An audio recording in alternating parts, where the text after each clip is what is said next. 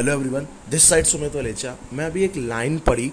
बहुत प्यारी लाइन है वो। मैं सोचा आप सबके साथ उसे शेयर करूँ। वो लाइन कुछ ऐसी है। हम लोगों की लाइफ में ना भगवान ने बहुत सारा पैसा, बहुत सारी खुशियाँ लिखी हुई हैं। बट एक सर्टन डेट के बाद लिखी है।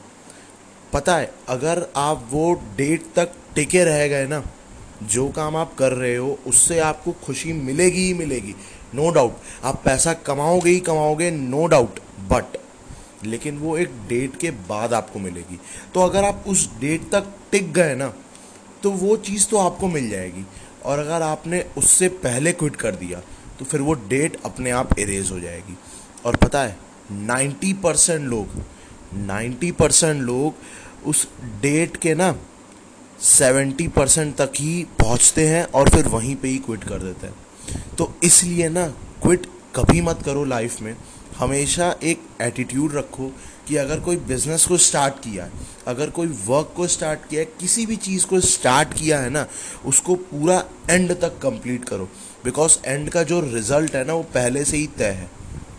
और वो तभी मिलेगा जब वो कंप्लीट किया जाएगा। Thank you